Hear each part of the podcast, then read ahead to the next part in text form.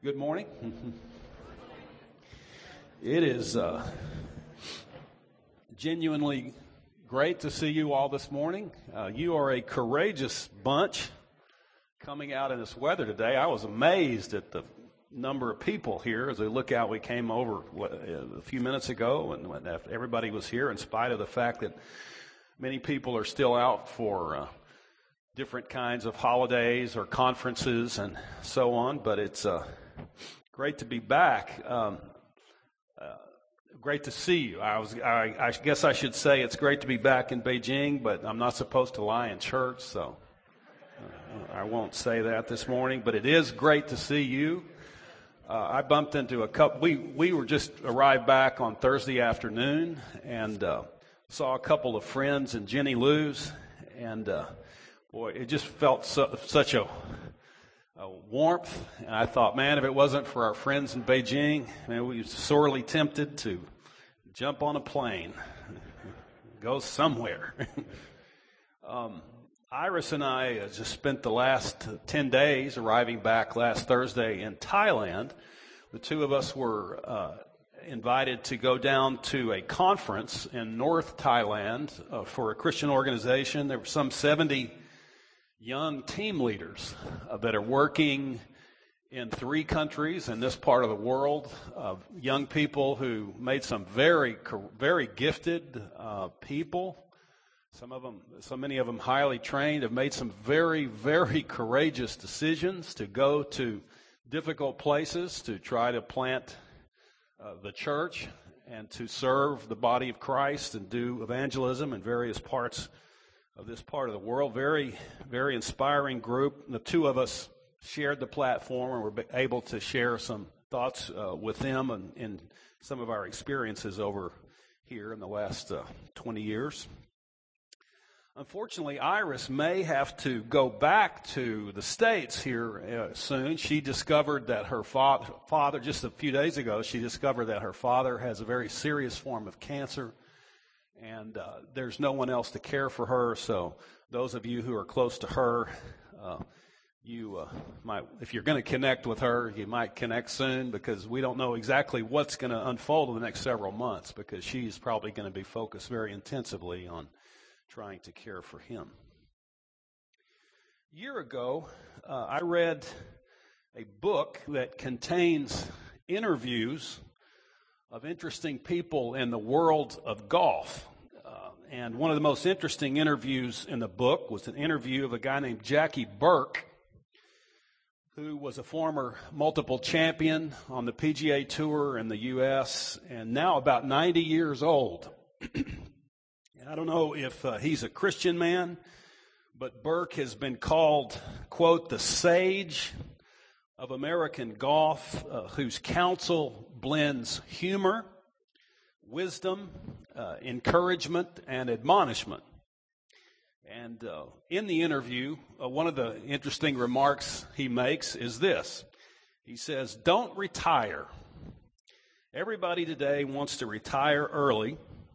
Well, I've seen early retirement, and it's not pretty. 50 year old guys hang out at the golf club constantly because they have nowhere else to go. Uh, they get sick of golf. Uh, leisure time is dangerous. Uh, you might wind up inside a bottle of bourbon. He says, You are put on this earth to produce, so get with it. And uh, he is a much beloved figure, elder figure in, in the golf world you and I spend at least 20, first 20 years of our life maturing. We mature physically. Uh, of course, we mature intellectually through our education.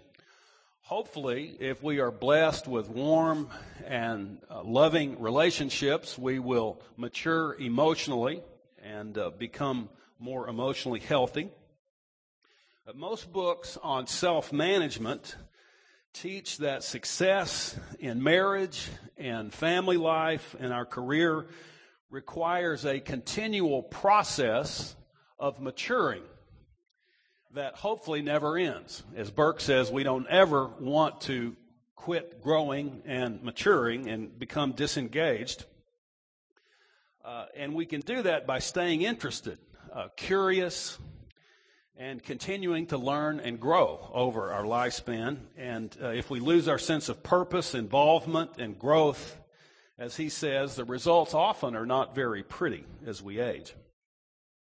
Well, the Bible, as uh, so many of you know, teaches that in our relationship with God, He also desires us to continue maturing and growing, developing over our lifespan. Uh, Hebrews chapter 6 and verse 1, for example, uh, says, let it, the, the writer to the Hebrews says, let us press on to maturity.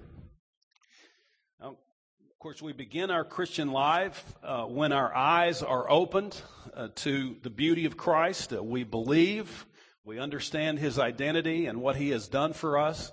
We believe in that. We embrace Him. He embraces us. We are reconciled to Him. And then uh, this should begin and stimulate a, a lifelong uh, growth process through which we will pass through different developmental stages, spiritually speaking, as we progressively mature. Ephesians chapter 4, verses 14 through 15, uh, also uh, repeats this theme quite clearly. Paul the Apostle says we should no longer be children, we are to grow up um, so he's writing to this group of believers in the city of Ephesus. Uh, this book actually is considered to be the most uh, concise summary of his teaching that's contained in the New Testament. All the big ideas of Paul are contained, uh, for the most part, in these six short chapters of his letter to these people. And he, as he finishes a particular line of reasoning, he concludes in these verses that we should uh, not remain as spiritually immature people. We are to, over time, grow up. And this requires a series of ongoing choices in our life on the part of every genuine Christ follower because we can read clearly in the New Testament that spiritual growth uh, is not necessarily guaranteed. Uh, I uh, uh also read a book some time ago by a Christian a clinical psychologist uh, that's called Breaking the Idols of Your Heart. And uh, Dan Allender in that book says this He says, I've noticed after being a Christian for 30 years that Christians are not always all that different from our so called secular counterparts. Uh, we believe we're going to heaven but we have just as many egotists, uh, arrogant know it alls, and thin skinned hotheads among us as the average law firm. Uh, many of us don't have any idea how to relate to our teenage daughters, manage our money, or care for our lonely wives.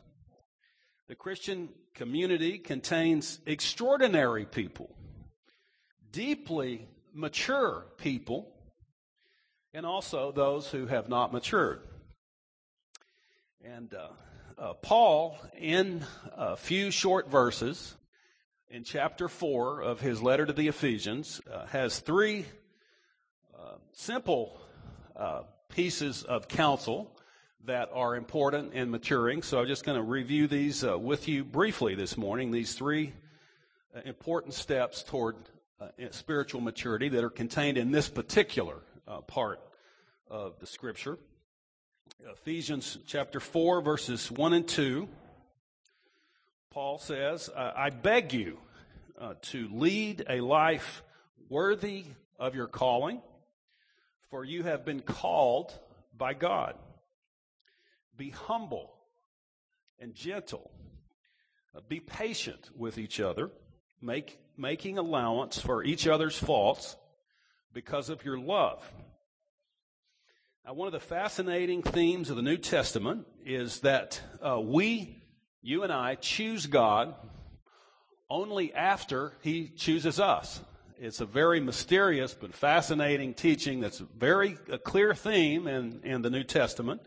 That in the ages, in previous ages, is God in His strategic planning process uh, established and planned this unfolding program of His that's described for us in the Bible and that, that we are a part of and that will continue into the ages to come. As a genuine Christ follower, He knew you, saw you, and chose you. And then in His own timing and methods, uh, He drew you into a relationship with Himself and created a devotion to Him. Uh, not many people are going to come out on a morning like this in a cold Beijing weather without uh, some genuine, authentic uh, sense of devotion to Christ. And Paul calls us to live a life worthy of this uh, amazing privilege that we have been drawn into uh, fellowship with Him. And in this particular passage, he tells us that humility, uh, gentleness, and patience are foundational to doing this. Now, sometimes, as I'm just reading the scripture in my own personal devotional life, uh, it's helpful to me to just look up some of these words in the dictionary in English. And so, let me just describe the dictionary definition of these three words. Uh, humility is uh, modesty or respectfulness a modest estimation of one's own importance, rank, or opinion. Uh, gentleness is the quality of being calm, uh, moderate, mild, and not severe or rough in our communication, in the kind of emotional chemistry that we exude in our relationship with other people. Uh, patience is defined as endurance, uh, staying power, uh, persistence, uh, making allowance for each other's faults. So these three qualities in this particular passage, Paul says we are to cultivate. Um, of course, it's not always easy for us to make these kinds of choices, and um, to particularly when we are in relationships that marriage or family. Of course, there's inevitably different kinds of conflict and differences that always emerge. Uh, so, how does this apply? Well, I think, you know, as I look at people that I really respect who are older and uh, who have had a stable relatively stable marriage over a long time and they, they, their lives just reflect uh, years of following Christ and hearing the wisdom from above and applying it to their life, almost inevitably, uh, they are people who remain uh, teachable. Somehow, some, you know, as we age, it's easy to get very fixated and opinionated and, and just sort of, you know, we think sort of we got everything sorted out and we're not very open in, in our thinking and our opinions. But the people that really appeal to, often to me, and I'm sure to you, are those that we know that stay open to fresh angles, fresh ideas. And uh, part of that is being humble, just recognizing that we don't have all the information, we never will. And as we seek the wisdom from above, God is very faithful to bring fresh information, uh, fresh ideas, a fresh energy to help us apply to whatever new uh, situation or difficulty or conflict that we may be facing.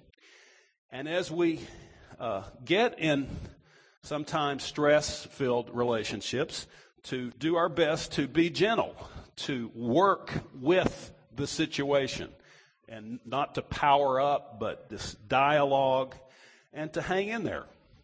So Paul says that these uh, simple qualities as we seek to cultivate them in our life are one foundational point of maturing spiritually. And then he says, he goes on in verse 3, he says, Be diligent to preserve the unity of the Spirit in the bond of peace. We are all one body, we have the same Spirit, and we've all been called to the same glorious future. There is only one God and Father who is over us all and in us all and living through us all. This is a beautiful passage. It's got some very deep theology in it as well. The, the, the, Bible describes God as one essence, three persons, as a relationship of unspeakable unity and creativity and beauty and power and grace. And he says that as the Spirit of God uh, works in our life, and particularly in the Christian community, then his intention is to create a bond of peace. Uh, God is a God of peace, Paul says, and so part of the Spirit's role is to, in our relationships, to stimulate us toward relationships of peace that reflect the kind of dynamic that's actually going on in the personality of God Himself. He says we are all one body. Uh, We've been given this privilege of, of being linked to His Spirit. In some sense, He lives within us. And uh, then we've all been called to this great future that's described for us in the ages to come. And uh, we've all served the same God. So this is an amazing statement of what we all have in common as Christians. And uh, um, given all that we have in common, Paul is urging the Ephesians and through them us to work hard at resolving conflict and building peaceful relationships. And uh, it applies equally to Christian marriages and, our, our, of course, our relationship with our kids and families and, and different types of relationships that we're called to. So, a second step of toward spiritual maturity, he says here, is peaceful preservation of unity. And then in Ephesians uh, 4, verse 7 through 12, he says this He says, In Christ's uh, generosity, uh, he has given each one of us a special gift. And our responsibility is to equip God's people and build up the church. And the third step that he is getting at in this short portion of Scripture is what I think we could call proactive involvement.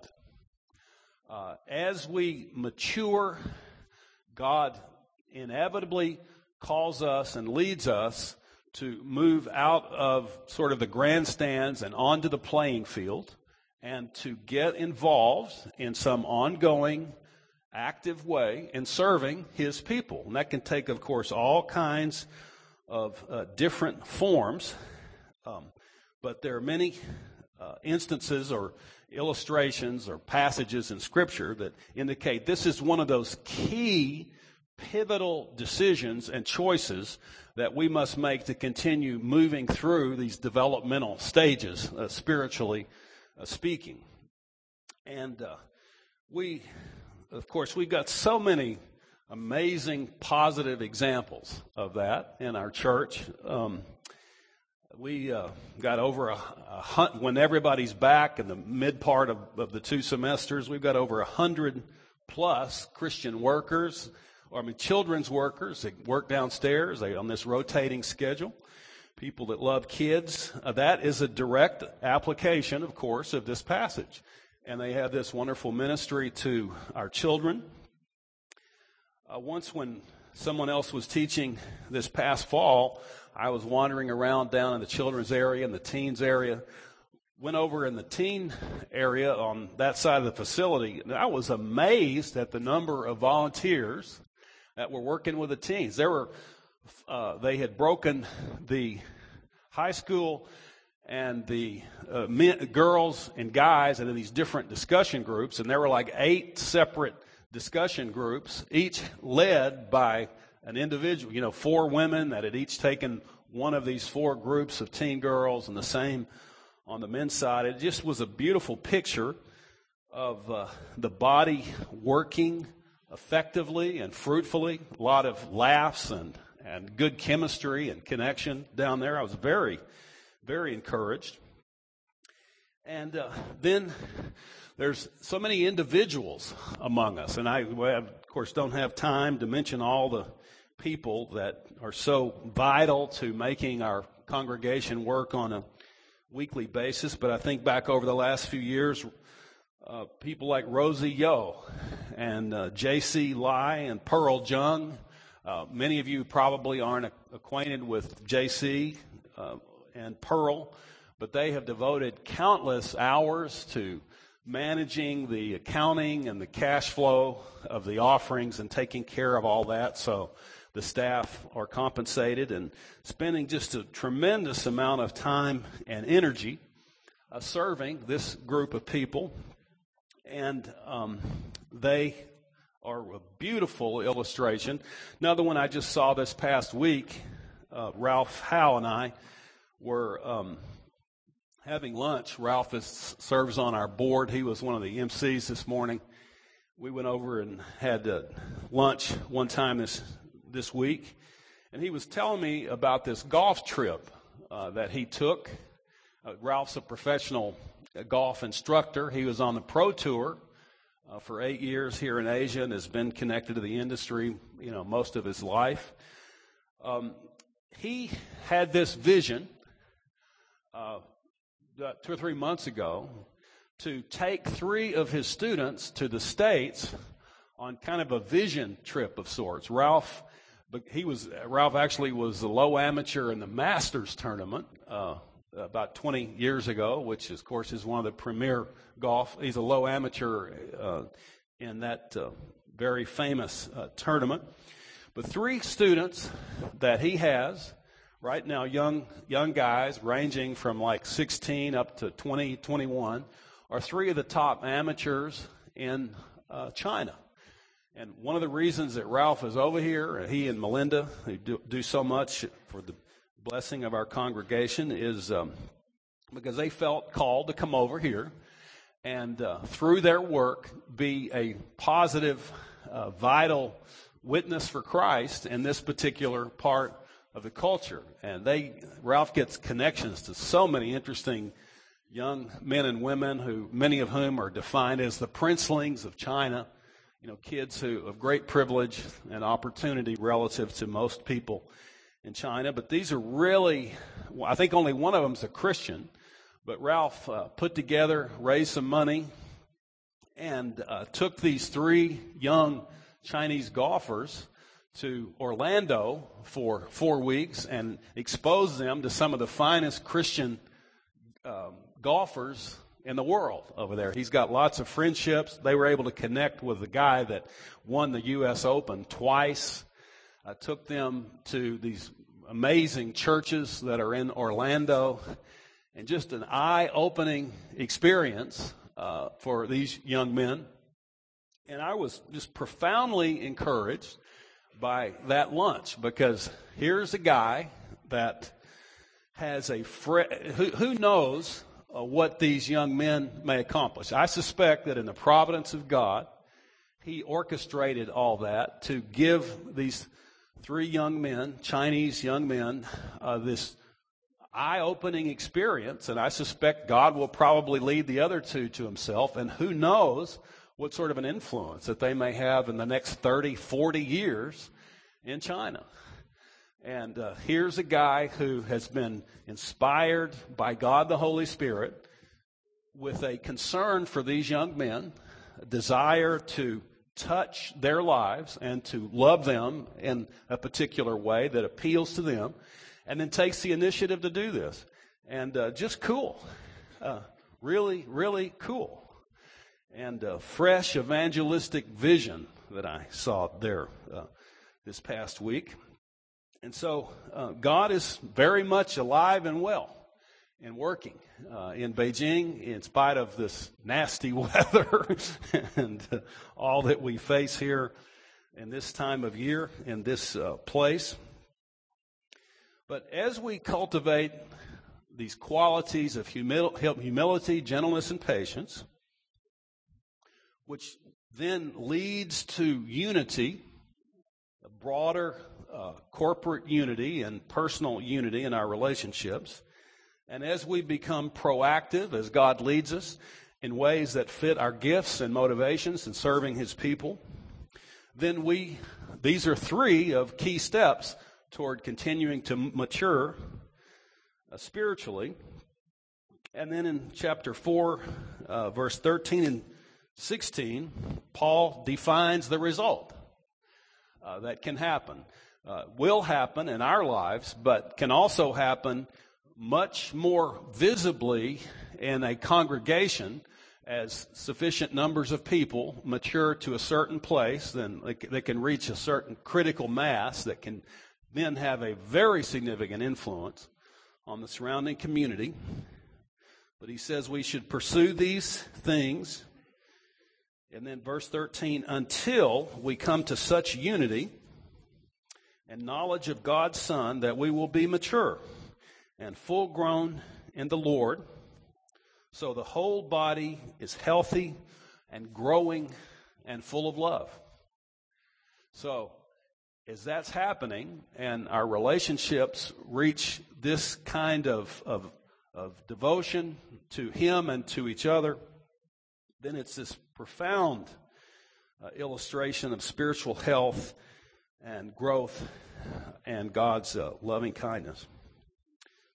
Um, sobering responsibility, a great privilege that we have to continue making decisions and growing, and the consequences of that, of course, are very, uh, very significant. I wanted to mention uh, real briefly before I pray. Um, uh, we have been putting some financial information in our bulletin. Uh, Robin Hill has spent some time analyzing patterns over this this half of this fiscal year. Our fiscal year begins on July 1st and ends on June 31st. And actually, giving is up. So I was very encouraged uh, by that fact, in spite of the fact that the attendance uh, over the last six months has been slightly lower than what it was uh, last year. Of course, we have the tremendous uh, fluidity and transition in our congregation because people are assigned here, and then about a third of us leave for other assignments uh, every year. But the giving has been uh, good, but what we did uh, is uh, we accommodated uh, the landlord. 40% of our offerings go to this facility, the rent on this facility. And so we are looking to try to renegotiate that um, because of this current cash flow issue that we're facing. So pray for us. Uh, pray for the people. I don't try to get involved in those conversations. I try to remain the good cop with our relations with our landlord, and we get a couple of guys that are very skillful and diplomatic bad cops, and uh, we work that way. But pray for favor uh, for understanding uh, because uh, it's a very substantial uh, fee that unfortunately we, we have no place else to go. This is by far the best facility. We've invested quite a bit to make it acceptable and useful for our purposes here. So we're going to have to get in that discussion and also pray for the board as we try to sort out how to.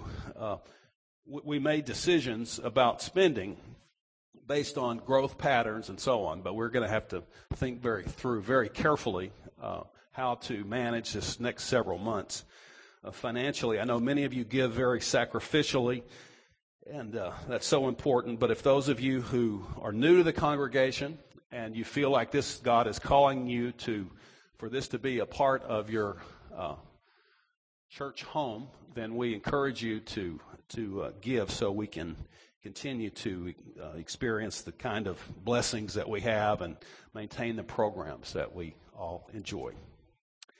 Uh, let's pray together.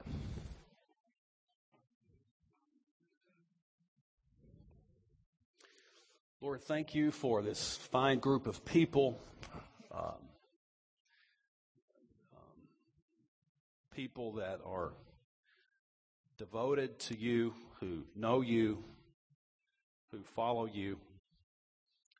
Um, I pray that you would lead us uh, as individuals and as a congregation into uh, a deeper commitment to these values that Paul is describing here, and that we would mature in those, and so that we can experience the very positive and powerful results of that. I thank you for each individual here. I pray for encouragement uh, in just the, the uh, this time of year and the weather, uh, the uh, potential stress, the the pollution and the rest. I pray that you would enable us to encourage each other and um, to lift each other's spirits uh, so that we can uh, both experience joy and illustrate um, what it means to to be connected to you and to live in faith. And we pray in Jesus' name.